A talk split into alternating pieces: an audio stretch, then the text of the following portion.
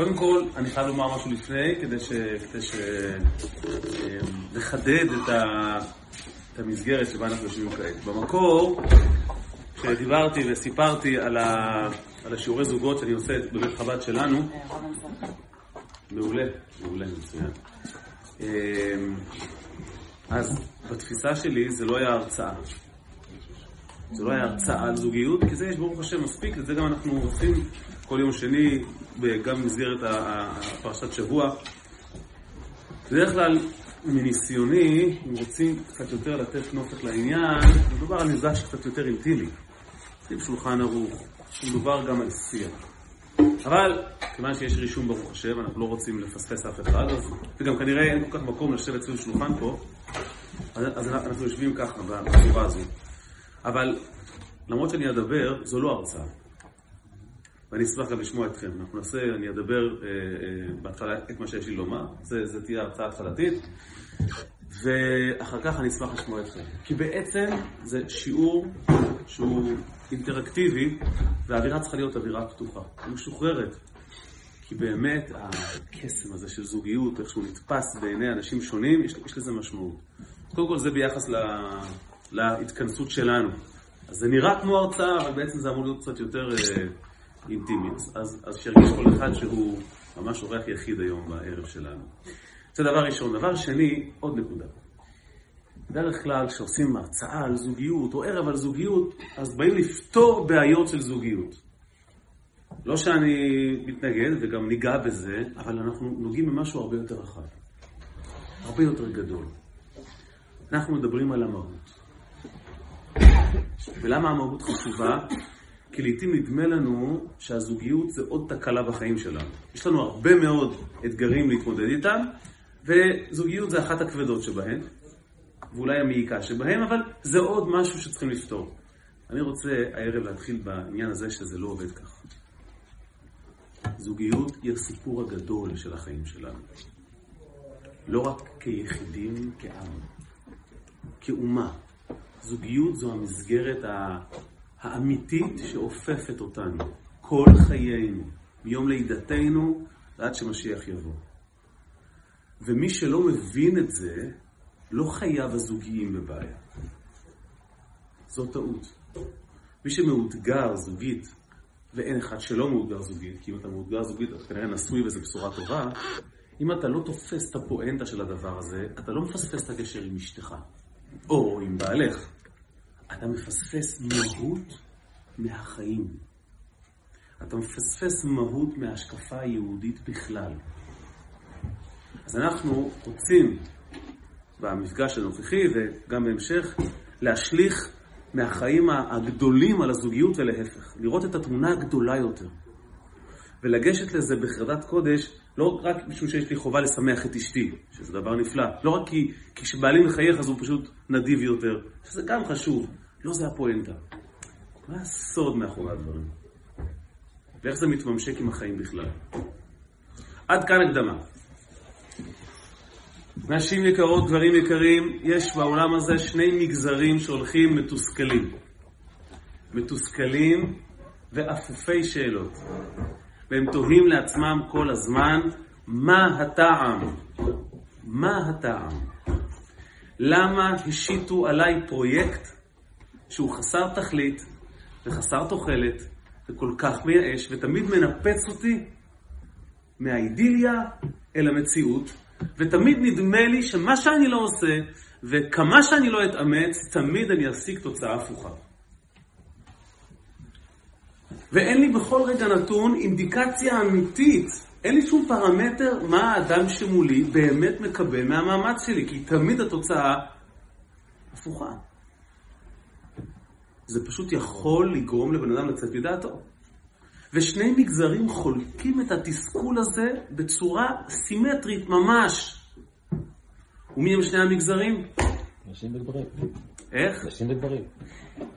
זוגות נשואים ויהודים יראי שמיים. יהודי ירא שמיים בטוח תוהה לעצמו פעם ב... מה הוא רוצה? מה הוא רוצה? מה הוא רוצה ממני? אפשר להסביר לי מה הוא רוצה ממני? אני לא מבין. הוא הביא אותי לפה כדי שמה? האם יש משהו שאני עושה שהוא כן מרוצה ממנו, אלוקים הטוב? למה אני צריך לעמוד שלוש, פעמיים ביום, או, או יותר, ולהגיד, אשמנו ובגדנו? לא אשמתי, לא בגדתי, לא התייעצו איתי כשהביאו אותי בכלל. על מה אני מתנצל למען השם? הוא מחייך מדי פעם, הוא מרוצה ממה שאני עושה. מה הפואנטה? אני אמור להקדיש את כל חיי, אני אמור להקדיש כל נשימה וכל פעימת לב לבורא הטוב ש... שמה הוא רוצה? מה המשימה? מה המטרה? מישהו אי פעם הצליח לשמח אותו בלי שזה נגמר רע? אפילו משה רבינו, גדול הנביאים, בסופו של דבר נענש. אלוקים אדירים. אה? נהדר, תפיסה נורא מעודדת. עכשיו, האמת היא שמי שלא חושב על זה, כנראה זה לא מעסיק אותו. זה אומר שזה עוד יותר גרוע. כמו אותו אדם שהגיע לרב מבוהל ואמר, כבוד הרב, אני, אני חלמתי חלום נורא בלילה, אני, אני מוכרח תיקון, שהרב יעזור לי. הרב אמר לו, מה, מה, מה קרה? אתה נראה נסער. כבוד הרב, אני חלמתי בלילה שהקדוש ברוך הוא נפטר. ואני לא מוצא את נפשי, אני, אני מזועזע. אז הרב רצה להרגיע אותו, אמר לו, איזה, איזה שטויות, אתה יודע, זה הרי לא הגיוני, זה לא, אין, אין מציאות כזו. כנראה חשבת עליו במשך היום. אתה יודע, כשאתה חושב על משהו ביום, אתה חולם עליו בלילה. אז הוא אומר לרב, אוי, כבוד הרב, אני כבר חודשים לא חושב עליו. אם אתה לא חושב על זה, וזה לא מציק לך מה אלוקים רוצה, אז למה אתה עושה כל מה שהוא מבקש? זה הכי גרוע, אתה סתם אדיש. והמדהים הוא שממש בסימטריה, זה הולך ממש עקב בצד אגודל, את אותה, אותה מועקה בדיוק סוחב איתו זוג נשוי. הן הגבר והן האישה. מישהו יכול לומר לי מתי האדם שמולי יחייך סוף סוף? כמה פעמים אני שמעתי בתור רב קהילה, בתור מי שמלווה זוגות, אני לא אגב, אני לא מטפל זוגי, בתור מי שמלווה זוגות ונותן עצות, את השאלה, כבוד הרב, למה היא לא מאושרת? למה היא לא שמחה? אלוקים שישמור, אני, אני, אני על סף לתרום כליה לכבודה שתהיה שמחה. מה יחלץ חיוך ממנה?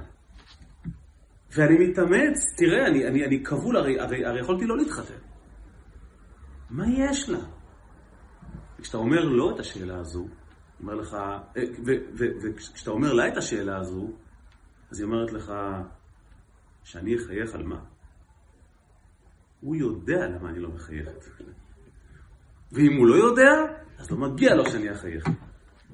וכשאתה מעביר כתב האשמה לבעל, הוא אומר לך, אתה רואה נשים, נו, מה היא מדברת? מה רע לה, כבוד הרב? מה רע? כל מה שהיא רוצה מתבצע. כל מה שהיא רוצה קורה. מה העניין? וזה כשזה קורה. שני המגזרים האלה סובלים מאותה בעיה בדיוק. הם עומדים מול משהו שהם לא מבינים אותו. והתסכול שלהם איום ונורא. מה שיפה הוא שהתשובה לשניהם זהה. שניהם מחפשים את אותה תשובה בדיוק. אז אמר לי פעם מישהו, אמר לי, כבוד הרב, אשתי לא, לא מרוצה אף פעם. אמרתי לו, תגיד לי, יש לי שאלה אליך, אמרתי לו. אלוקים פעם מרוצה ממישהו? אני לא יודע, הוא אמר לי. אמרתי לו, אבל מה, מה, מה כתוב? מה כתוב בספרים? כתוב בספרים, בספר איוב כתוב, אין צדיק אשר יעשה טוב בארץ ולא יחטא.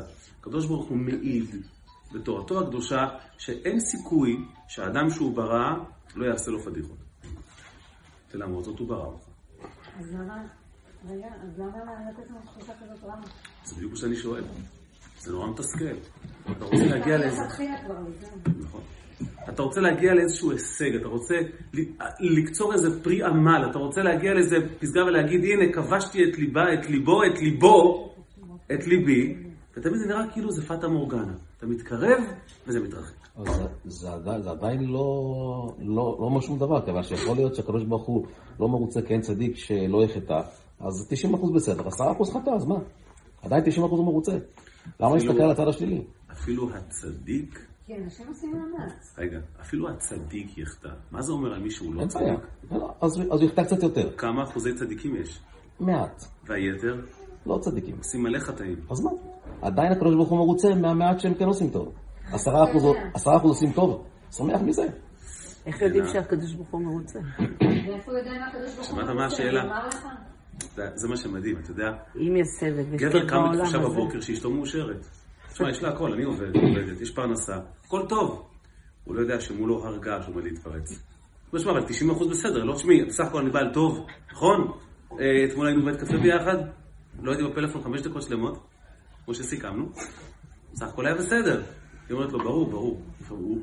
את המנגינה הוא מפספס, היא אומרת לו, ברור, בטח, אתה בעל מושלם. אומר, אתה רואה, אני בעל, אני תותח. לא יודע ש... שמתארגנת התקפה נגדו. כי 90% בסדר זה לא בסדר. וכשזה מתפוצץ והוא אומר, אבל על מה? אבל על מה? אבל מה? אומרת לו, אם אתה לא מבין, אין לי מה להסביר. מה זאת אומרת הוא מרוצה 90%? אני עדיין חושב שיש הבדל הוא תכנן את העולם. בין בת זוג, בן זוג, לבין מול מול, במערכת היחסים מול הקדוש ברוך הוא. אז אני אומר זה שלא. עדיין שונה. אז אני אומר שלא. אנחנו חולקים, משום בסדר, ש... זה ככה. משום ש... השאלה היא לא 100% או 90%. איך יודעים שהוא מרוצה? השאלה היא, מה המטרה? מה הוא חיפש? זאת השאלה האמיתית. אני לא...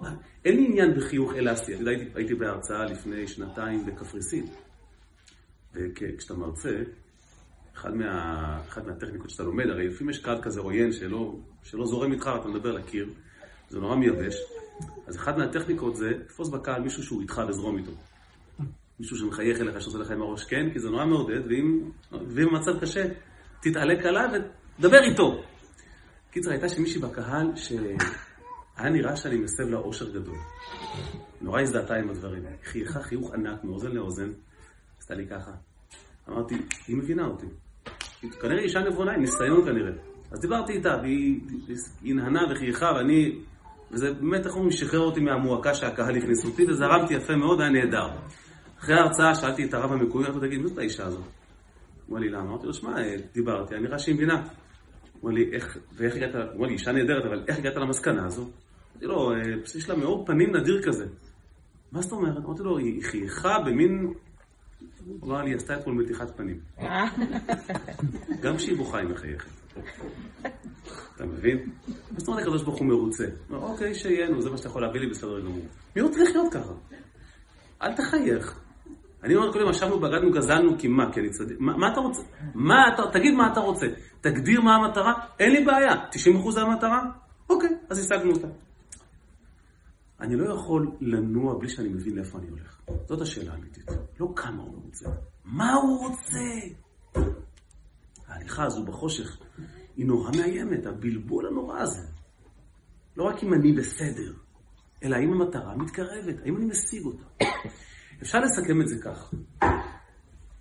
בן הזוג המצוי, בעיקר הבעל, למרות שהאישה מבינה יותר זוגיות, אבל בוא נשליך את זה על הבעל, בסדר? הבעל המתוסכל שאומר לי, למה היא לא מחייכת? לא מבין מהי זוגיות. והיהודי המתוסכל לא מבין שהוא בזוגיות. ולכן הוא מתוסכל. אז בואו נגדיר קודם כל מהי זוגיות ונראה איך זה עונה גם לבני הזוג וגם ליהודי ירא שמיים. באותה מידה. וזה עקבי. לאורך כל הדרך שנעשה. זה תמיד יהיה סימטרי. תמיד. עד לרמות רזולוציה מפחידות ממש. מהי זוגיות?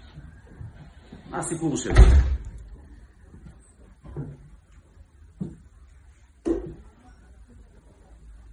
אנחנו רגילים בדרך כלל, בדרך כלל, לקשרים, לאינטראקציות, שהמטרה שלהם בדרך כלל היא לקחת משהו מהבן אדם.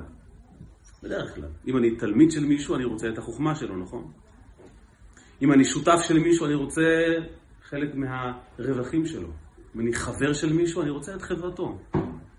שנוח לי ונעים לי וטוב לי. זה לא הסיפור של זוגיות. הזוגיות לא באה לבטא את מה שאתה יכול לתת, וזוגיות זה סיפור אחר לחלוטין. זוגיות זה המקום היחיד בעולם, ולכן זה מבלבל כל כך, שאתה הסיפור. אתה הסיפור. צריכים אותך. זקוקים לך. למה זה מבלבל?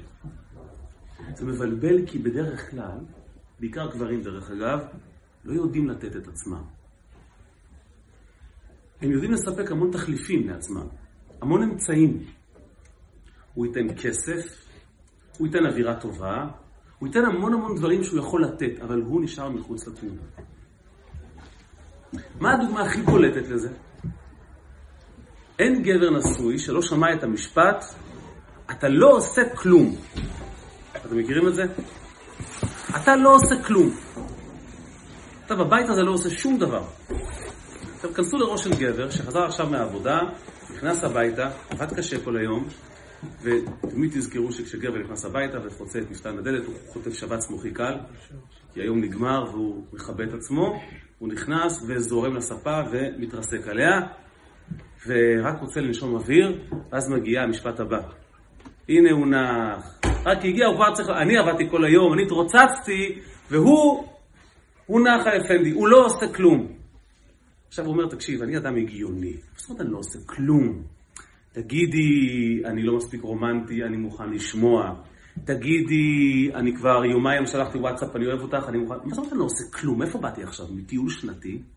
באתי מהעבודה, אני באתי מהעבודה, עבדתי קשה. בשביל מי עבדתי קשה? שיהיה פרנסה לבית הזה. למה לומר את זה? הנה שיח חרשים, כי היא מדברת נשית, והוא מדבר גברית. כשהיא אומרת, אתה לא עושה כלום, למה היא מתכוונת? מה היא רוצה להגיד? היא רוצה לומר דבר כזה, וזה לב הזוגיות. היא אומרת לו ככה, תשמע, אתה בא, אתה, אתה אדם נהדר, אתה אדם נפלא. אתה עובד קשה וזה ראוי להערכה, אתה אדם אה, עם המון המון מוסר ויופי. איך זה קשור אליי? אם לא היית נשוי לי, לא היית עובד? היית עובד, נכון? איך מה שעשית היום קשור אליי? אם זה לא קשור אליי, זה לא ממלא אותי.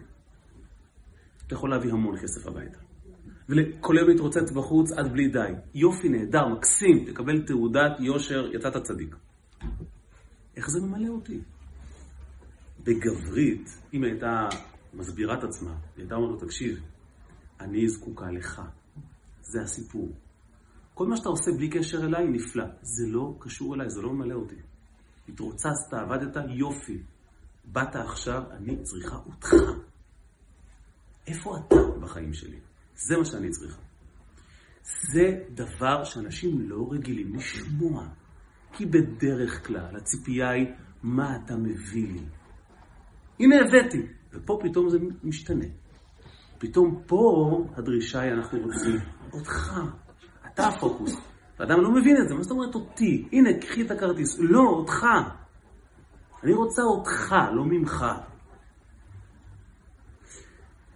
זה לא שפה שגבר קלאסי מבין. והיא, לה זה מובן מאליו, אבל להסביר את זה היא לא מצליחה. אז איך זה יוצא לה? אתה לא עושה כלום. היא מתכוונת לא עושה כלום בקשר אליי. וזו הסיבה, דרך אגב, שכל דבר הוא טריגר למריבה, וכל, וכל, וכל דבר הוא טריגר לפיצוץ. למה? כי כל דבר הוא מדד. כוס בכיור לא שטופה. בעיניו זה לא סיפור. אז היא תהיה שטופה מחר בבוקר. כבר ידענו בתים שבהם הכלים משתפים בבוקר, ולא שמענו על אסון שהתחולל. מה את מתעצבנת? מה קרה? אני אשטוף, אני אשטוף, אני אשטוף מחר בבוקר. למה אני מתעצבנת? כי זה לא הכלים בעיניה. היא יכולה לשטוף אותם עם יד קשורה לאחור בעיניים עצומות יותר טוב ממנו. וסביר להניח שאחרי שהוא ישטוף היא תעבור על זה שוב, תגיד לו, אה, ככה שוטפים? בסדר. למה זה חשוב לה? כי הכלים בכיור זה מדד, מדד למקום שלה בחיים שלו. אתה יודע שזה חשוב לי, נכון? לא משנה אם זה נקי או לא. אני הסיפור.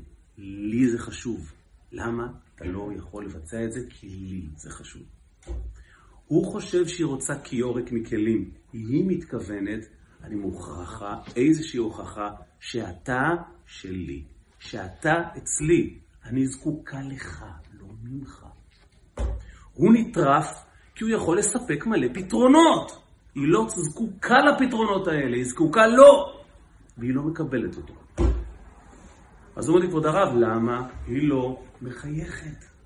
כל מה שהיא רוצה, היא מקבלת. זה הנוסח הגברי. ומה התשובה הנשית? כן, נכון, אתה מביא הכל, חוץ ממך. בעצם נראה שכל האמצעים שאתה מעניק לי נועדו לפתור אותך מהמשימה הכי חשובה, להיות שלי. זה שפה חדשה. חדשה לגמרי. וזו בדיוק התשובה ליהודי ירא השמיים. אלוקים שישמור, הוא ברא אותי בלי להתייעץ איתי, וברא אותי כנראה לא מושלם, כי תראה כמה עבירות אני עושה, וכמה צער אני מסב לו, ובסוף עוד ידונו אותי וגם יענישו אותי וגם באים אליי בטענות, מה אתם רוצים מהחיים שלי? מה אתם רוצים? כמה אני מתאמץ, כמה אני רוצה, והוא לא מרוצה אף פעם. יש שיר נהדר של להקת uh, היום השמיני, באנגלית, שהפזמון שלו מצא חן בעיניי, זה הולך, הם מתארים את כל ההיסטוריה של עם ישראל, ואז הם בפזמון חוזרים על, ה, על המשפט, מה עוד נעשה כדי שתחייך? רק תחייך. תגיד שאתה שמח איתנו. ואז הקדוש ברוך הוא אומר, אתה לא הבנת. מה אני רוצה? אתה שואל מה אני רוצה? אני רוצה אותך. וזו תשובה שהאדם לא יכול לשמוע. זאת אומרת, אתה, אתה רוצה אותי. אנחנו נהנים בדרך כלל להסיר אחריות. אנחנו לא אוהבים לקבל את האחריות. מה זאת אומרת, אתה רוצה אותי? אני רוצה אותך. אני זקוק לך. מה זה אומר אני זקוק לך? זה אומר, כך אומר הקדוש ברוך הוא, הנוכחות שלך חשובה לי. אתה. זה אומר הקדוש ברוך הוא? זה אומר שבכל פעם שאתה עושה משהו שאני אוהב, שחשוב לי, אתה שלי. זה מה שזה אומר. וכל פעם אחת כזו שווה את המאמץ. אני לא צריך המון מצוות. אני לא אוסף מצוות. לא זו הנקודה. אני לא צריך כלים שטופים. זה נחמד שהם שטופים, זה לא העניין. חשוב לי שהסלון יהיה נקי, זה מקסים, לא זו הנקודה. לא המצוות עושות את זה לקדוש ברוך הוא. אנחנו מרגישים קבלני מצוות. אז כבר הבאתי לו אלף מצוות, הוא יכול להניח לי, או הוא מוכן לחייך כבר. זה לא הנקודה. לא המצווה היא הסיפור, אתה הסיפור. המצווה גורמת לכך שאתה נהיה שלו. זה מה שעושה אותו מאושר. והאשמנו בגדנו, בוקר ולילה, זה לא כי אתה דפוק, זה לא כי אתה רשע. כי המחשבה הזו, שמישהו כל כך גדול, צריך אותך וזקוק לך, עד כדי כך שהוא תלוי בך, כי הוא לא יכול לחייב אותך לקיים מצווה. זו החלטה שלך אם להיות שלו. זה זוגיות. זוגיות זה רק תלוי בהחלטה, אתה לא יכול להכריח. כשאתה חושב על זה לעומק, אתה אומר, איך יכולתי? איך יכולתי? אני צודק, יש לי בלב, אני, אני, משפטית אני צודק, עשיתי מספיק.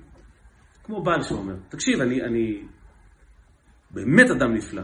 אוקיי, אבל היא עצובה. אז בסוף מה? אז אשמנו בגדנו. היא, תשמע, אני, אם אני כל כך חשוב לה, איך יכולתי לא להבין את זה קודם? עזוב, אני צודק, אין פה צודק בכלל. אם מישהו כואב לו כי הוא צריך אותך, אם הדיון פה הוא על הכאב שלי, אני חסרה אותך, אז מה אתה מסביר לי? שעבדת קשה היום? אוקיי, נו, ועדיין כואב. עדיין כואב לי, מה לעשות? אז אולי מחר תהיה זמין. כך זה גם לגבי הקדוש ברוך הוא. אתה אומר אלוקים, אני כזה אדם טוב, אני עושה מלא דברים טובים, אני, אני, אני צמחוני, ואני מנקה חופים, ואני מאכיל צבי ים, יופי, מקסים, אתה אדם נהדר. איך זה קשור אליי? איך אתה נהיה שלי? כשאתה עושה מצווה, אתה נהיה שלי. היית שלי מספיק היום? כן, אם לא, אתה חסר לי. אז מה תגיד, אבל, אבל אני לא אשם, אתה לא אשם נשמה. אני מבין, אף אחד לא נולד בן זוג. אנחנו, אנחנו נולדים עם אגו. אני מבין, אבל אני מרגיש לבד, אומר הקדוש ברוך הוא. ועל זה אתה אומר, אשמנו בגדנו. כי לך יש אחריות. כי הוא מצפה ממך להיות בן זוג. ומהו בן זוג? אני צריך אותך. אני זקוק לך. כשאתה מבין את זה, כשאתה תופס את זה, אתה פתאום מבין שמיום לידתו של היהודי ועד יומו האחרון, עד בוא הגאולה, יש לקדוש ברוך הוא ציפייה ממך.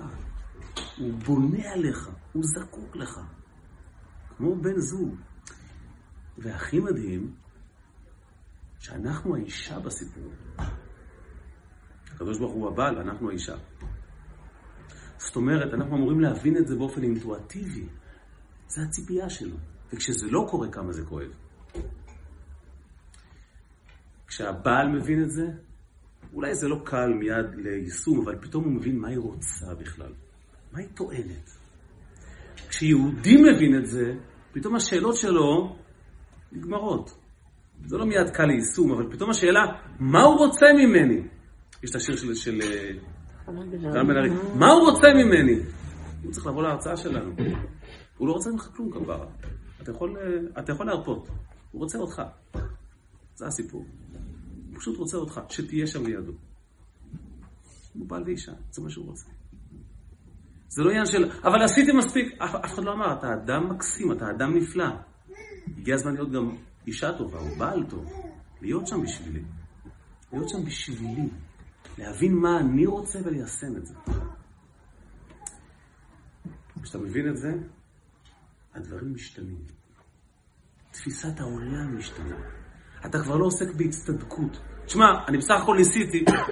בסדר, אף אחד לא יבוא אליך בטענות, זה לא המדד. מה המדד? הפנים של האדם שעומד מולך. טוב לו, יש לו זיק שמח בעיניים, הוא מחייך, הצלחת. לא טוב לו, הוא לא מחייך, אז אתה לא שם. לא בגלל שאתה לא בסדר, אתה איש נפלא. פעם שאלתי את אשתי, תגידי, אני בעל טוב, אני כל כך הרבה מדבר על זה ומרצה על זה, ו... ו... אני בעל טוב. אז היא אמרה לי, אתה אדם נפלא. מה זאת אומרת? שאלתי אותה. אתה אדם נפלא, אתה אדם טוב. להיות בעל טוב, היא אומרת לי, להיות בעל טוב. אז היא אמרה משפט כזה נורא, להיות בעל טוב צריכים להיות אישה. אתם לא מבינים, היא אומרת לי, מה, אתם, אתם, אתם נורא משתדלים, זה נורא יפה, אבל להיות באמת בן זוג טוב, צריך להיוולד אישה, מה לעשות? אמרתי לו, אוקיי, אני, אני אתאמץ, אני אתאמץ יותר. אתם מבינים? זה לא קשור לגמרי, אתה מתוק וצודק ונפלא, אבל זה לא השאלה, השאלה אם מי שעומד מולך קיבל, קיבל אותך ואתה, ואתה ממלא אותו. זה לא יכול להיות כל רגע, זה עבודה תמידית, זה מסע ארוך שלוקח זמן, משום שזה דינמי כל הזמן. כי הרי שניכם שונים, וזה תקופות, אבל זו המטרה. זה הסיפור. ולכן זו לא שאלה של כמה מצוות עשיתי. אני אגיד לכם משהו, תראו. כשאתה שואל יהודי, למה הקדוש ברוך הוא צריך את כל המצוות שלך? מה הוא עושה איתם בסוף? וחוץ מזה, הרי בשבילו הכל זה כלום, לא? הוא בורא עולם, עושה מה שהוא רוצה. מה הוא יעשה עם כל המצוות שעשית? אתם יודעים מה רוב האנשים עונים? הוא באמת לא צריך אותם. אז למה הוא ביקש אותם? ישראל. זה בשבילנו, שלנו יהיה טוב. זו תשובה מזעזעת. זה, זה מזעזע. למה זה מזעזע? כי מה זה בעצם אומר? יושב אלוקים בשמיים ואומר, בוא נעסיק אותם איכשהו. זה דברים לא חשובים, יאללה. שלא יהיה להם קל מדי. זה כמו הבוס שרואה את העובד נח והוא מתחרפן, תכתוב לי, אה, תעשה, תעשה משהו. אומר אלוקים, אני לא צריך מהם כלום, בוא נתעלל בהם קצת. חבר'ה, תרי"ג מצוות, אה? אה? ומי שמצליח יקבל צ'ק. אלוקים, אם אתה לא צריך את זה, אנא הנח לנו. עזוב, גם ככה החיים מורכבים. אתה יודע שהם מורכבים. עזוב, תשחרר. איזה מחשבה זדונית זו, שאלוקים מבקש משהו שהוא לא זקוק לו. סתם! כדי שתקבל שכר. יש לך שכר לתת? תן. לא, אבל זה יהיה פדיחה, כי זה בחינם. אני אתמודד, יהיה בסדר. אל תדאג. אני אחרי הרבה שנים למדתי לקבל גם בחינם. הרי גם ככה, אני לא, אני, אני לא מצליח לרצות אותך. אין מצב שהוא מבקש משהו שהוא לא זקוק לו. יותר מזה אני אגיד לכם. התפיסה הזו שאלוקים לא צריך את המצוות שלנו, וזה בשבילנו, היא בערך, בערך, בערך כמו להציע נישואים לבן זוג שיש לו המון כסף, כי אתה רוצה את הכסף שלו. התנסי לי כי יש לך מלא כסף בבנק. אני לא צריך אותך, אני צריך את הכסף שלך. אני לא צריך את אלוקים, והוא לא צריך אותי. למה אני עושה מצוות? להגיע לגן עדן. זאת אומרת, אם לא היה אלוקים בדרך לגן עדן, היה עדיף. כי הוא תקוע לי שם, מפריע לי. חבל, מה לעשות, צריך גם לעבור אותו, אין מה לעשות. תעשה כמה מצוות כדי ש... זה דבר מזעזע זה. אלוקים מטריף אותך כל ימי חייך על דברים שאין בהם שום צורך. לזה קוראים שקר. הקדוש ברוך הוא אמת מוחלטת. אם אלוקים ביקש את המצוות, הוא צריך את המצוות. ומה הוא צריך? את מי שמבצע את המצווה. מה הערך של תפילין בלי היהודי שמניח אותם? מה הערך של שבת אם יהודי לא מקדש אותה? בעולם הזה הכוונה. כתוב שכשיהודי עושה מצווה למטה, הקדוש ברוך הוא מקיים את המצווה למעלה במקביל. זה כל הרעיון. וזו גם הסיבה שהמצוות לעיתים כל כך משעממות ולא מובנות. בדיוק הסיבה. למה? מדוע? כי זה לא בשבילך, זה בשבילו. הוא זקוק לזה, לא אתה. אתה מניח תפילין ומה אתה מרגיש? התרגשות, שמחה. מין רוטינה כזו. אתה שומר שבת כי? כי למה? כי זה סוציאלי? לא. כי זה חשוב לו. אבל לי זה לא עושה שום דבר. זה לא אמור לעשות שום דבר. זה בדיוק הנקודה. מישהו אחר זקוק לזה. הוא זקוק לזה. למה? כי כשאתה עושה את זה אתה נהיה שלו. זאת אומרת, הפוקוס עובר מלהיות עבדים של גן עדן, להיות נשואים לקדוש ברוך הוא. מלחכות לשכר, לצ'ק מאלוקים, ואז ליום חופש מאלוקים, אתה מחכה לקשר איתו. כי אתה מבין שהמצווה מחברת אותך אליו. מישהו זקוק לך. פתאום הכדור עבר אליך. כמה אחריות יש לך. זוגיות לא בריאה היא זוגיות שעוסקת בתירוצים. אבל ניסיתי, אבל עשיתי, אבל והיא... אז לא הבנת את הפואנטה, אתה עדיין חושב שאתה נמצא כאן בעבודה מול הבוס ואתה מצדיק ואתה, ואתה רב על העלאת שכר. זה לא מעניין. ברור שאתה צודק. מה זה מעניין? למישהו פה כואב כי אתה חסר לו. בעצם השאלה. אותו דבר עם הקדוש ברוך הוא. ברור שאתה צודק. הוא ברא לך את היצר הרע, הוא ברא בלי לשאול אותך, ברור לגמרי. זה לא מעניין. מישהו זקוק לך. הוא מקבל אותך באמצעות המצווה שלך. כל מצווה שאתה עושה, עושה אותו מאושר. כל עבירה שאתה עושה, מכאיבה לו. זה לא מגיע לו. זה הסיפור. כי כשמישהו רוצה אותך וצריך אותך, תהיה שם בשבילו. זה זוגיות. כשאתה מבין את זה, פתאום השאלה הזו של מה הוא רוצה, לא רלוונטית. ולמה אני כזה, יש לי יצר הרע? זה כבר עוד שאלה. מה רציתי לשאול? אני מנסה לתרגם את הבעל ואישה עם אלוקים. כן. אז אם אנחנו האישה, אתה אומר שבזוגיות... מצופה שנהיה אישה. כן, אבל אם בזוגיות אומרים שהגבר חשוב לו שהאישה תהיה מאושרת, אז בעצם... איפה זה עם אלוקים? אלוקים כמעט נואש שכבר נהיה מאושרים. איך הוא מתחנן שנשמח? עבדו את השם בשמחה. בעצם הכי חשוב לו שנהיה שמחים ומאושרים. כן. הוא מתחנן בכל כך הרבה וריאציות, אבל תחייכי כבר. אנחנו לא יכולים להגיד שהוא לא בסדר, כי זה לא בן אדם. זה אומר שאם אני לא מאושרת, זה לא בגללו. לא כמו בזוגיות זה אומר שכשאת כאילו לא להגיד- מחייכת, את מתסכלת אותו. נכון, אבל בזוגיות עוד אפשר להגיד, זה בגללו, נכון? אני אומר לך, בינינו, זה גם לא רלוונטי. נכון, אבל עדיין אתה אומר, אם הבעל לא יביא את עצמו, אז אולי יש עבודה לא מאושרת. נכון. אבל עם אלוקים אני לא יכולה להגיד את זה. למה לא? אני לא יכולה להגיד בגלל שאלוקים לא איתי, אני לא מאושרת, כי הוא תמיד איתי. זאת העבודה. הוא אומר לך, אבל את לא מבינה שאני באמת איתך, אבל תראי, אני איתך כל הזמן. אני- אני- הבעל אומר. אה? כן. נכון. אז בעצם התפקיד של האישה גם לראות שהבעל תמיד נמצא. אנחנו נגיע לזה בהמשך. יש לאנשים תחביב כל הזמן להציב אתגרים לבעל. זה כמו, זה כמו, זה כמו ריאליטי אינסופי. איך אני אוכיח לעצמי שהוא באמת אוהב אותי? אני אעשה סדרת מבחנים. אנחנו נעשה תוכנית שלמה בת 50 שלבים שהוא כנראה ייכשל בה, כדי להוכיח לו ולי ש... די, נו. רציני? בטח, בוודאי. אני אומר את זה באופן כולל. אה? לא. כולנו כאלה. זה הרגל, זה הרגל מגונה שצריכים להיפטר ממנו, כי זה מקשה עלינו בסוף. אנחנו נדבר על זה. הוא יודע והוא עושה לי דווקא. איך, איך, איך את יודעת שהוא יודע? למה את מניחה שהוא יודע והוא עושה לך דווקא? אולי הוא באמת לא מבין. אנחנו מכבדים על עצמנו. אלוקים כל כך מבקש שנשמח. מה אכפת לכם לשמח? אם המצווה חשובה, עשיתי, עזוב אותי.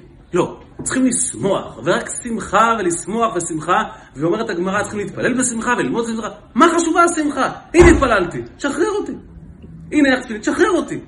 אומר לך, זה לא הנקודה, אתה לא מבין. כשאתה לא מחייך, אתה לא איתי. משהו בקשר דפוק. והוא מתחנן שנשמח, אבל הוא לא פה. הוא עובד כל היום. אגב, איפה באמת אלוקים? כל עוד משיח לא הגיע, איפה הוא? אנחנו לא סתם לא מחייכים.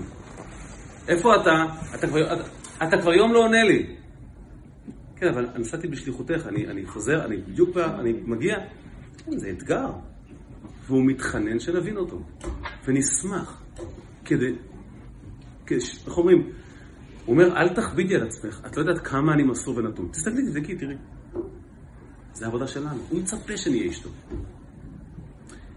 מה את אומרת? אני שואלת, זה בהכרח צריך את המצוות כדי לצחוק? כן, כי המצוות? כי המצוות זה הרצון שלו. אולי המצוות עושות לי הפוך.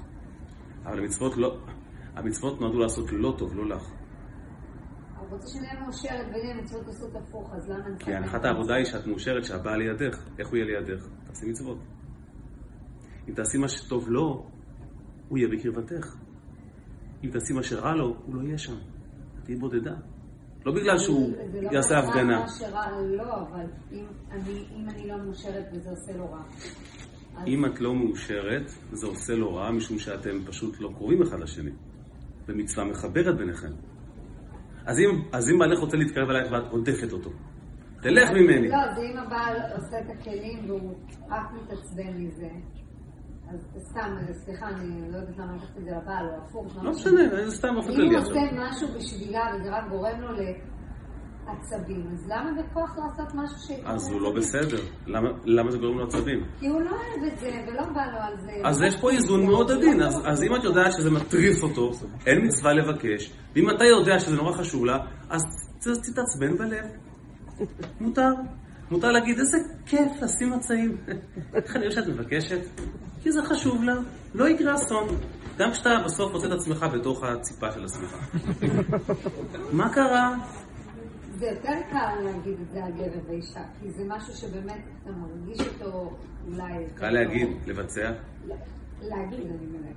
להגיד, לה- להבין את זה בתפיסה.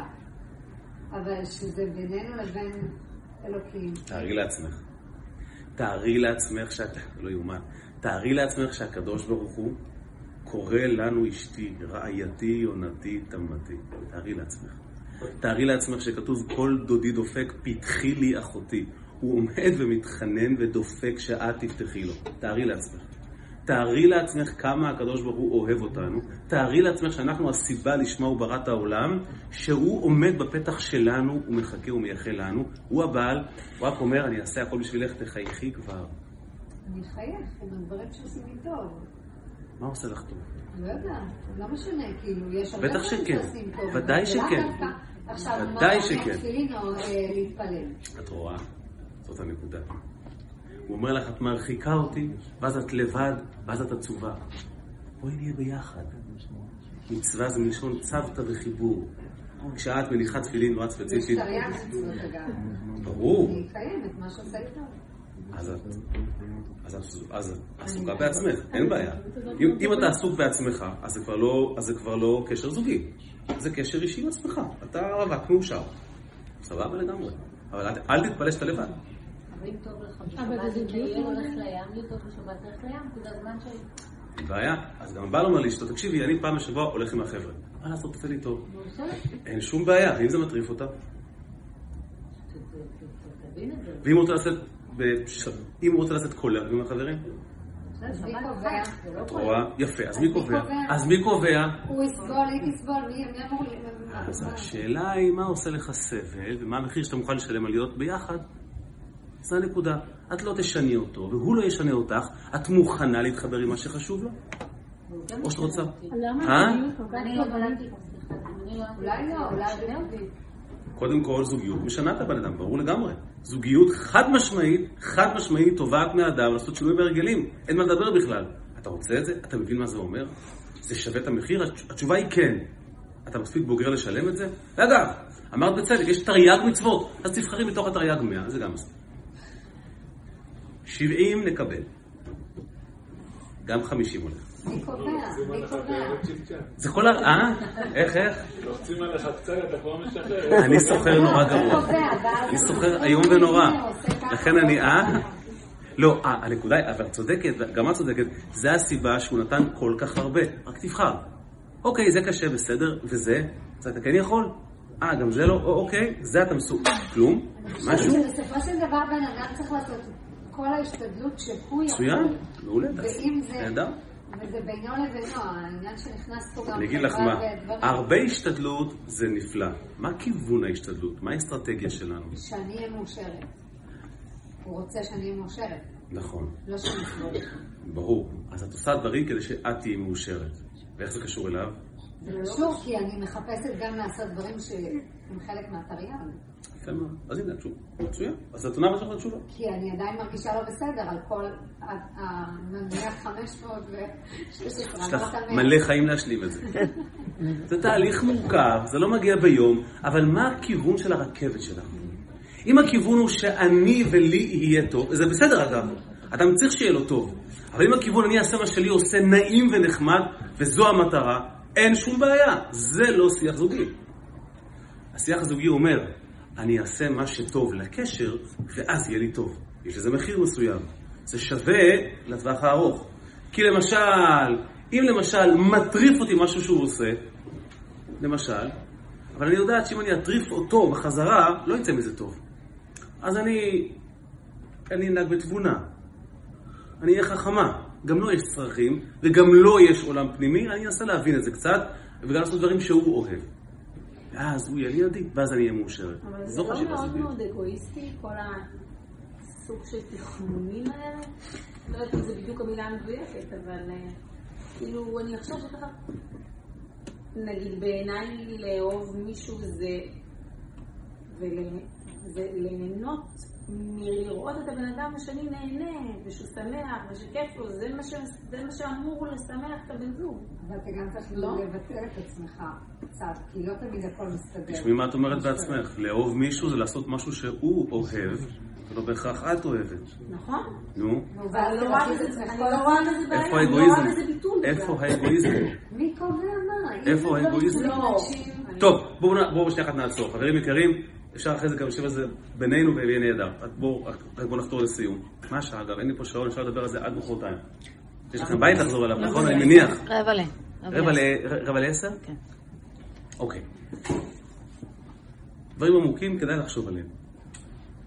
המחשבה הזו שפתאום אין אני, היא קשה. היא קשה. זה העולם הזוגי. נכון, ברגע הראשון זה לא כיף, ובינינו, בינינו, הרי כל אחד יודע, כשאתה רואה זוג לפני החתונה, ואתה אומר, ואתה רואה את שניהם כוכבים בעיניים ומאוהבים עד לב השמיים, ואומר לך, תקשיב, מצאתי מישהי, אין, עזוב, אין דברים כאלה בעולם. אין, אחת ייצרו ושברו את השבלונה. נכון? ואתה אומר לה, ואתה אומר לגברת, נו, איך, איך החתן? היא אומרת לך, מה זה? מי אמר שכל הדברים סתומים? איזה בן אדם, איך הוא מקשיב, איזה... אתה כבר לא תמים, ואתה יודע, זה, ואתה יודע שטבע העולם ששנה פורוורד, שנה קדימה, תגיד אה, לחבר, נו, איך בבית? בסדר. כאילו, מה? אבל השבלונה. וה- הוא אומר לך, כן, חבל ששברו את השבלונה, יכול לייצר עוד כמה. איפה, חוסר ההבנה? הם הרי לא טועים, הרי כולנו רואים את הסיפור הזה, אין פה טעות. הטעות היא שאנחנו ניג- אנחנו ניגשים לזה, וזה אגב, בסדר גמור, אנחנו ניגשים לזה אגואיסטים. זה עושה לי מאוד מאוד נעים, וזה בסדר ככה להתחיל. אבל פתאום אתה נכנס לתוך הרצף הזה, שפתאום מקלף לך את האני הזה. יש פה מישהו אחר שיש לו עולם מושגים אחר לחלוטין. ופתאום המשימה היא להיות שלו בתוך עולם מושגים חדש לגמרי. רגע אחד, זה סיפור שונה. וזה לוקח זמן. אני, אני יכול לומר לכם בשקט, שאתם בטח מכירים את זה, להכיר את האדם שאיתך עשר שנים זה בקטנה. לוקח זמן, אבל זה סיפור אחר. אתה פתאום מגלה המון המון חסרונות באיש שמולך, ואתה מגלה שאתה אמור למלא אותם, כי חיסרון זה דלת שקוראת לך למלא את החיסרון הזה, כי אם הוא היה מושלם, הוא לא צריך אותך. ואם דיברנו על מושלם, אלוקים הוא מושלם, אז למה הוא צריך בן זוג? או בת זוג יותר נכון. כי הדגם האמיתי, אנחנו כל הזמן חושבים, למה אני צריך אישה? תשמע, איך אפשר לחיות בלי אישה? אישה זה חום, זה, זה בישולים, זה כביסה. זה לא התשובה הנכונה. זה נכון, אבל זה לא התשובה הנכונה. למה? כי אם לא יהיו, אז מה? התשובה היא כי ככה. אם אני צריך אותך, זה לא מותנה בשום דבר. ולכן הזוגיות האמיתית והדגם הנכון זה אלוקים ואנחנו. כי אלוקים לא צריך שום דבר מאיתנו. הוא מושלם, הוא צריך אותנו. לא כי נוכל לתת לו משהו שאין לו, כי אותנו אין לו. ואז הוא אומר, אתה יודע מה? אה, גם בלי מצוות, אפילו שזה נורא כואב, העיקר שאתה.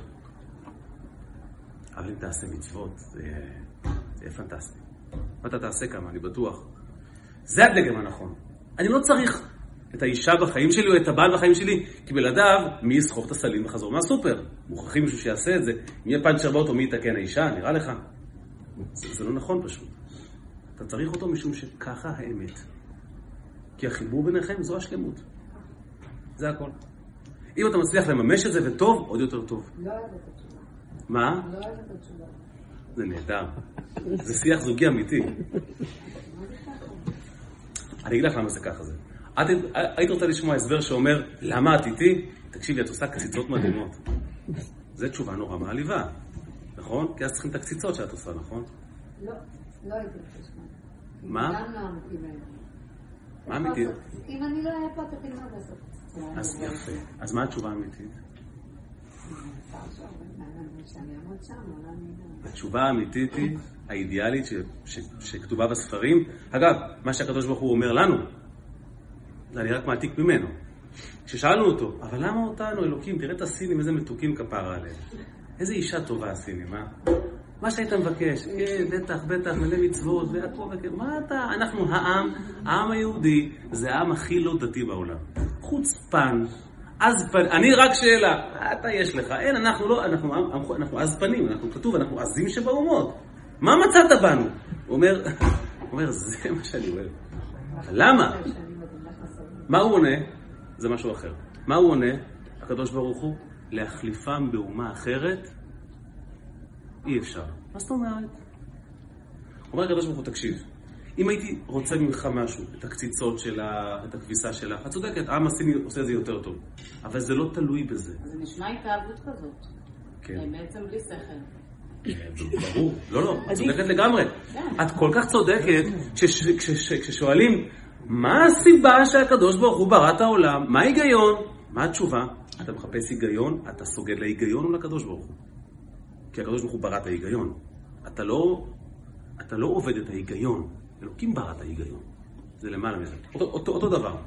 אז למה בחרת בי מכל הנשים בעולם? מה התשובה שצריך לומר? כפי אגב, היא התשובה האמיתית. מה התשובה האמיתית? צריך להישיר מבט, דברים יקרים, להישיר מבט. ואה? איזה לחץ, מה הוא יגיד? להישיר מבט ולומר לאישה שאיתך, את מכירה אופציה אחרת? מה זאת אומרת, למה? מה זאת אומרת? אה, את- מעלה בדעתך שמי ש... איזה ש- את וההומור שלך זה משהו. נראה לך הגיוני ש... די, נו. אתה לא תולה את זה בכלום. כי אם אתה תולה את זה במשהו, אז אתה לא צריך אותה. אתה צריך את המשהו. ולכן אתה אומר לה, מה זאת אומרת למה? כי ככה. אין אופציה אחרת. נתאווה הקדוש ברוך הוא. אהבה עיוורת. חד משמעית חברים, אלוקים אוהב אותנו בצורה, הוא אומר, אהבתי אתכם אמר השם, והוא לא מנמק. אבל למה?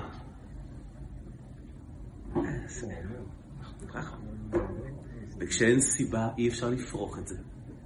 אז אתה אומר, יא אללה, כמה הוא אכפת לו ממני, כמה הוא אוהב אותי, והיום עשיתי רק 500 מצוות. אה, לא בגדנו. זה לא מגיע לו, מגיע לו יותר. זו התפיסה האמיתית. זו התפיסה הזוגית.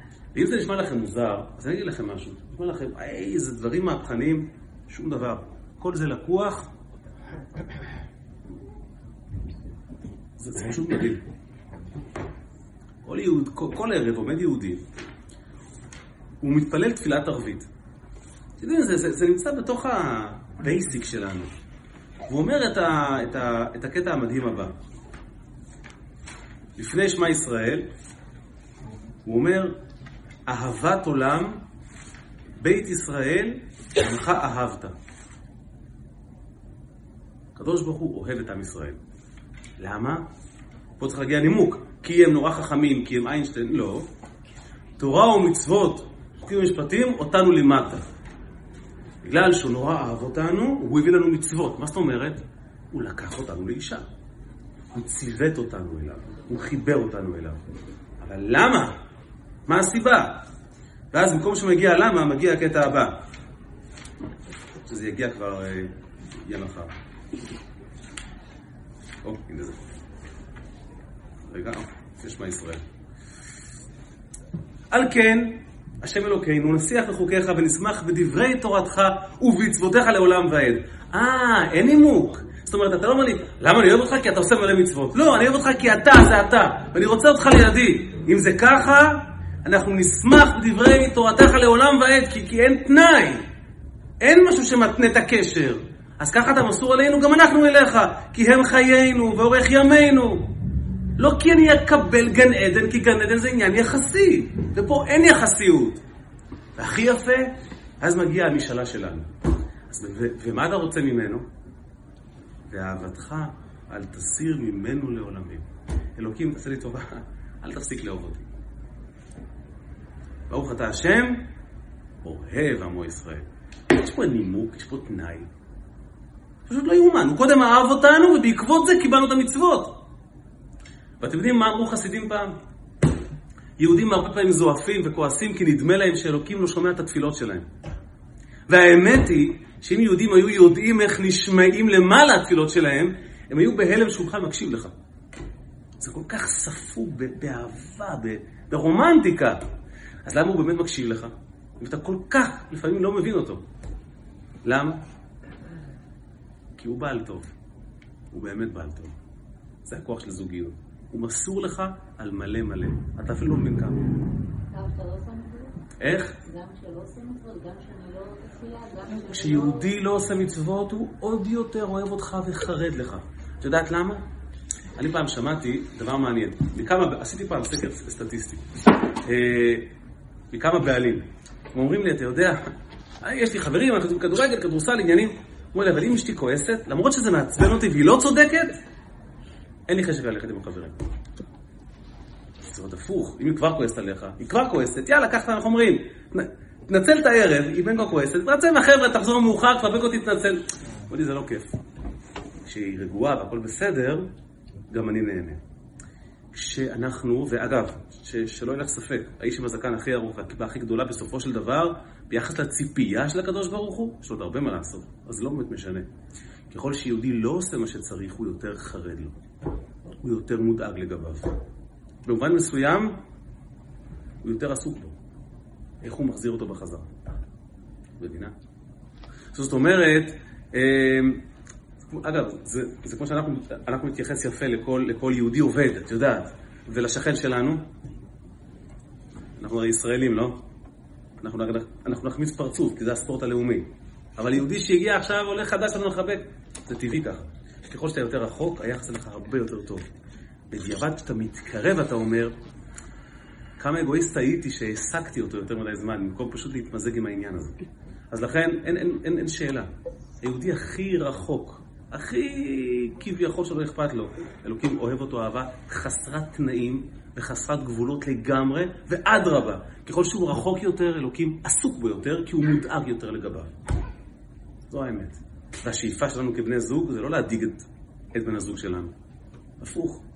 ש, שיהיה לו טוב, ואז גם לנו יהיה טוב. זו האמת. ולכן אין בכלל שאלה. עם מצוות או בלי מצוות, זה בכלל לא תלוי בזה. זה תלוי בנו. הוא רוצה אותנו. השאלה היא אם הוא יהיה לו טוב או יהיה לו רע. כשאתה עושה מצוות הוא מאושר. למה הוא צריך את המצוות לעצמו? הוא לא צריך. לא, אמרת שכן. לא, הוא שהוא צריך. לא לא. הוא צריך אותך. כשאתה עושה מצווה, אתה שלו. זה הסיפור. הוא לא אוסף מצוות להנאתו. כשאתה עושה מצווה, המצווה היא חשובה מאוד. בוא נאמר ככה, אם המצווה חשובה בפני עצמה, אז אם הוא אסף מיליארד מצוות, זה מספיק, נכון? אז אני יכול לנוח. אבל אם הוא צריך אותך, וכשאתה עושה מצווה יש לו אותך, המצווה היא קריטית פי מיליון. כי לא מספיק כמה שאתה עושה. כן, אבל לא הסברת לנו דווקא המצווה. מה, מה. אה, שאלה יפה, שאלה יפה, היא אומרת, רגע, אבל תסביר לי למה הוא צריך את המצווה. זה כמו בערך, בערך, בערך, שגבר ישאל את עצמו, למה היא צריכה שאני אהיה זמין בשבילה כל רגע? היא יודעת שאני בעלה. כשנהיה אלוקים נבין, זה שלו, זה לא שלנו. זה כל הרעיון. המצוות הן שלו. אגב, יש תפיסה מוטעית שהמצוות זה מה שאתה נותן לו. לא, מצוות זה מה שהוא נתן לך. מצוות זה הקדוש ברוך הוא. הזוהר אומר שהמצוות זה כביכול האיברים של הקדוש ברוך הוא. זה מה שהוא נותן לך כדי שתתפוס לו את היד. זה הוא. כשנהיה אלוקים נבין. את התורה אפשר להבין, את המצוות אי אפשר להבין בשלב הזה. כשמשיח יבוא נבין. למה? כי להבין את המצווה זה להבין את אלוקים. להבין מה בעלי רוצה, אני יכולה. למה הוא רוצה את זה? שתהיי גבר, תביני. הוא מאיים עליך בכל מיני... למה אבל צריך לדעת למה הוא רוצה את זה? כי זה לא מסקרן אותי, הוא בעלי. אני רוצה להכיר אותו יותר טוב. פעם היו אומרים לגברים בהרצאות, תכתבו לאישה בוואטסאפ שאתם, שאתם אוהבים אותה וכולי וכולי, וזה בסדר, אבל זה גם לא נכון. זה גם לא נכון. כי מה האישה רוצה בסופו של דבר? שמה יקרה? כש- כש- כשהיא פותחת את הוואטסאפ. זוגיות אידיאלית, מה היא רוצה שיקרה? כמה מאוד לבבות פרחים. זה כזה ייאוש, פרחים שיש שם. לפחות שיהיה פרחים. פרח אחד. פרח אחד, אתה אומר פרח אחד, אני סוגרת חודש. מה, מה שלומך? חברים יקרים, זה דוגמה אגב למצוות. מה שהאישה רוצה, ואני לא אישה, אבל חקרתי את הנושא, זה שבאלף אלף אלף בעלי היקר, מקלידה, זה מה שהיא רוצה שיהיה. אם הוא מקלידה משהו, היא מאושרת. יצוץ שם פרח, רשימת קניות, מה שלומך? לא, ואז הוא מוחק, הוא כותב, הוא מוחק, ראיתם. ראיתם את נטרפת? רגע, מה כתבת? תחזיר מיד. שהיא הקלידה, ולכן יש גברים אגב שעשו פשוט כזה סטטוס מודבק. אני מקלידה מקליד. וזהו, מקלידה, הוא מקלידה וזהו. זה מה שהיא רוצה, דבר, תקשר, תהיה בזה. ואז, הבעל אומר, תגידי, אבל מה, אבל למה? היא אומרת לו, ככה. טוב, ככה, כי זה חשוב לי. זה אני, מה אתה רוצה? זה האופי, ככה נולדתי. שתהיה אני, תבין. אז תקלידה וזהו. לעומת זאת, כשהיא מקלידה, הוא בלחץ, הוא הולך למות. תראו? איזה הבנה מעמיקה, תראו איזה ניסיון. היא יודעת. מה היא רוצה עכשיו? מה? מה? למה הוא בלחץ? זה לא רק המטלה, אנשים יש לו. מה עשה לו בסדר? מה אני עשיתי? אתם קולטים? הוא רואה את סוף העלילה. הוא כבר רואה שהוא הביא טעמה לא נכונה והיא כועסת. אז הוא אומר, מה היא מבקשת? איפה אני עומד להיכשל? והאם כבר עכשיו לבחור את העונש? תראו, אז אתה אומר לעצמך, אבל למה אתה חושב ככה? אני בסך הכל- רוצה לכתוב מה שלומך. כי זה הוא. כשתהיי הוא, תביני.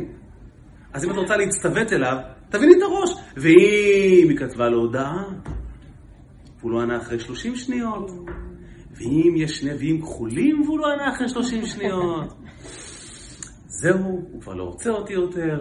הוא כבר בחרה לו את השיש של המצלמה. כבר- הוא כבר זהו, הוא כבר בטח ברח עם מישהי. הוא במטבח, שוטף כלים שאמרת לו, והבן עם הפלאפון. למה את חושבת ככה? זו היא, אז תהיה ערני לזה, כי זה מה שהיא. למה התפילין עושה את זה לאלוקים? אגב, אפשר ללמוד על זה הרבה, גם על פי הסוד. אפשר, הרבה, היום, היום קיבלנו הרבה מידע, ועדיין, זה שלו. שתהיה אלוקים, תבין. יש פה- פרדוקס? כן. אנחנו אנשים בזוגיות עם הקדוש ברוך הוא, כן. אנחנו גברים. שאלה יפה. לא. שאלה יפה. אה, שאלה יפה. הוא אומר, רגע, אז אנחנו האישה בעצם. התשובה היא, תראה, תשים לב. הוא קודם כל היה גבר. איך היה? הוא קודם כל היה נקבה. מי? כאילו, בגבר מצוי גם... כל גבר נשוי יש נקבה, את לא צודקת. נשוי, גם בכל... אני אגיד לך משהו, תראי. הרי אלוקים הוא לא זכר ולא נקבה, נכון?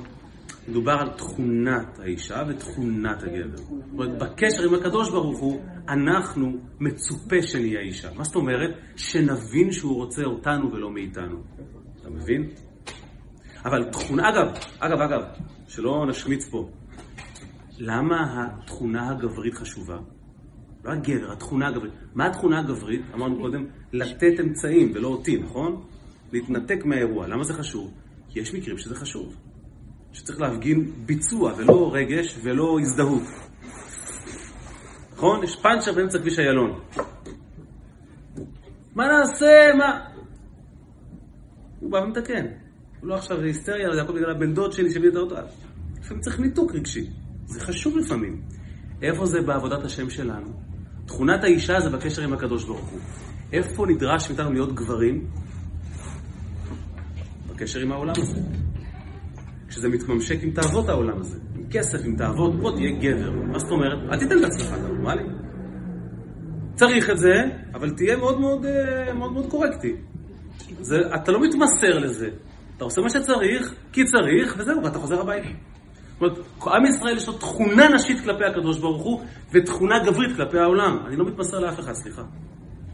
ולכן זה לא אישה, זה יותר דימוי. וגם הקדוש ברוך הוא. הוא הבעל שלנו, אבל הוא לא, לא זכר. הקשר איתנו, הוא צריך אותנו. כי הבעל זקוק לאישה, משום שהוא המשפיע והיא המקבל, והמשפיע זקוק למקבל. כי אם אין מקבל, למי תשפיע?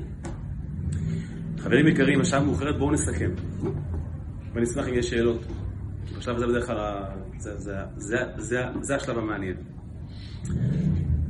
אצלנו בבית חב"ד, בשיעור זוגות האינטימי, זה השלב המעניין. אנשים מספרים סיפורים על השבוע שחלף ו- ו- ומעלים דילמות, ואתה שומע כמה התזות האלה מדויקות, כמה הדגם הזוגי של יהודי והקדוש ברוך הוא, הוא אחד לאחד החיים שלנו. חברים יקרים, היהודי המתוסכל לא מבין שהוא בזוגיות. הוא חושב שאלוקים סופר את המצוות שלו, ולא מבין שאלוקים זקוק לו. צריך אותו. הוא רוצה אותו. ולכן, אל תהיה עסוק ב"אני צדיק, אני רשע, אני דתי, אני חילוני". לא מעניין. לא מעניין. אתה הסיפור, אתה מבין? אתה, צריכים אותך, נקודה. תהיה שם, כמה שאתה יכול בשבילו. כמה שיותר יותר טוב. וגם בן הזוג. מה היא רוצה? למה היא לא מחייכת? אני עובד כל כך קשה. אתה עובד קשה, הוא מוריד זבל, זה נכון. ועל זה מגיע לך מדליה. בקטע הזוגי, היא לא מרגישה שאתה שלה. מה עשית לאחרונה שהיא זקוקה לו? זאת עבודה, כי הוא לא מבין את זה בצורה אינטואטיבית. אבל זה הכיוון, לפחות תבין שזה הסיפור, ואל תהיה מתוסכל. תבדוק, תלמד, תברר ותיישם. וזה יעלה וירד, כי זה מעמיק כל הזמן, אבל כשהכיוון הזה מובן לך, אתה מסודר. ואני אסיים בסיפור שאני נורא אוהב, שבאחד מהשיעורי זוגות שלנו, אז אחד הגברים אמר לי, כבוד הרב, שבוע יכולת להיות גבר טוב, בעל טוב, והבאתי לאשתי פרחים לשבת, וכל שבת היא כעסה עליי. הסבר, פרט נמק. אמרתי לו, למה אני פה? שהיא תסביר. אז היא אמרה לי, כן. היא אמרה לי, כן. אני אסביר למה. הוא הביא פרחים לשבת. הוא נכנס עם זר ענקי הביתה, ניגש אליי והצהיר, קניתי פרחים לשבת המלכה. אמרתי לו, אז תתחתן עם שבת המלכה. לא הבין. אמרתי לו, אתה, אתה תופס מה היא אומרת? הפרחים זה אינדיקציה מבחינתה, אם חשבת עליה. מה הקשר שבת עכשיו? מה את מכניסת שבת באמצע? היא צודקת! אבל היא צודקת! הפרחים זה בשבילה! זה הטקסט. קניתי לך, חשבתי עלייך. ראיתי אסופת ורדים, אמרתי, אה, חדווה. מה השבת? אתה עושה את זה כי ציוו אותך? זה כמו לשלוח פרחים עם השכן. זה כבר חסר טעם. כמה זה מדויק. מה היא בעצם אמרה לו? אני צריכה אותך, לא את הפרחים. הפרחים זה רק הוכחה שחשבת עליי לפני זה, אתה לא מבין. זה המצווה שלנו. אתה תופס את הקדוש ברוך הוא במצווה, אתה נהיה שלו. כמה שיותר יותר טוב. אבל אם לא עשית, אתה עדיין שלו. הוא עדיין צריך אותך. ולכן אל תעסוק במי אני ומה אני, לא מעניין. הוא עדיין צריך אותך. עדיין ועדיין ועדיין. זה נותן תקווה עצומה, ועושה חשק לעבוד יותר טוב. כי יהיה מה שיהיה, הוא עדיין צריך אותך. והמטרה היא הוא, לא גן עדן. ממש לא גן עדן. גן עדן זה כזה מין צ'ופר צדדי נחמד, זה לא הסיפור. הסיפור זה אם אני קשור אליו או לא קשור אליו. אם יש לי זוגיות או אין לי זוגיות. עכשיו השאלה היא, ובזה אנחנו נסיים, למה בעל ואישה מוכרחים להיות שונים כל כך? למה זה קשה כל כך? במפגש הבא נעסוק בהבנה שזה מוכרח להיות הפוך. ומהי אהבה? להיות הפוך, ממש. ומהי אהבה? מהו הכלי הכי חשוב בזוגיות? ועוד שלל נושאים. מישהו רוצה לומר משהו? מישהו רוצה להעיר? מישהו רוצה לומר? יש פה, יש פה דברים שפעם בעשר הרצאות מישהו אומר לי, למה אתה כל הזמן מלכלך על הדברים? אז א', זה לא נכון, אני בא לחזק אותם, ב', כי אני גבר, אז באופן טבעי אני יותר מחזק את הנשים, וג', כי אנחנו אשתו של הקדוש ברוך הוא. אז אני רוצה, אני רוצה לייצג את הבעל בסיפור, את ה, סליחה, את האישה בסיפור, כי אנחנו אשתו, אנחנו כולנו אישה. אנחנו כמהים, כמהים ליחס. כמהים שהוא יגלה את עצמו. כמהים לדעת שאכפת לו. צמאים לזה בלי סוף, ובצדק. שמע קולנו, אתה שומע? אבל יש נביאים כחולים, אז תענה כבר! מצוין, לגיטימי, אנחנו אישה ראויה. מגיע לנו. ולכן אמר הקדוש ברוך הוא, כשמשיח יבוא ביום ההוא, לא תקראי להיות בעלי, אלא אישי. את חושבת שאני בעל, שאני בוס, אני מבין, אני קצת עסוק היום, ואני... יום אחד את תראי כמה זה הכל היה אישי בינינו. כמה כל הסיפור נע סביבך, הכל נע סביבך. ממך באתי ואלייך אני הולך, מבחירה אגב, כי הקדוש ברוך הוא עושה מה שהוא רוצה, הוא יכל להחליט שהוא לא רוצה. הוא החליט שהוא רוצה אותנו. בחירה אמיתית עצמותית שלו. וזה משמח, וזה עושה אותנו מאושרים, זה עושה את הזוגיות שלנו טובה יותר, ואת הקשר עם הקדוש ברוך הוא לאמיתי וחזק יותר. תודה רבה לכם. תודה רבה. יישר כוח.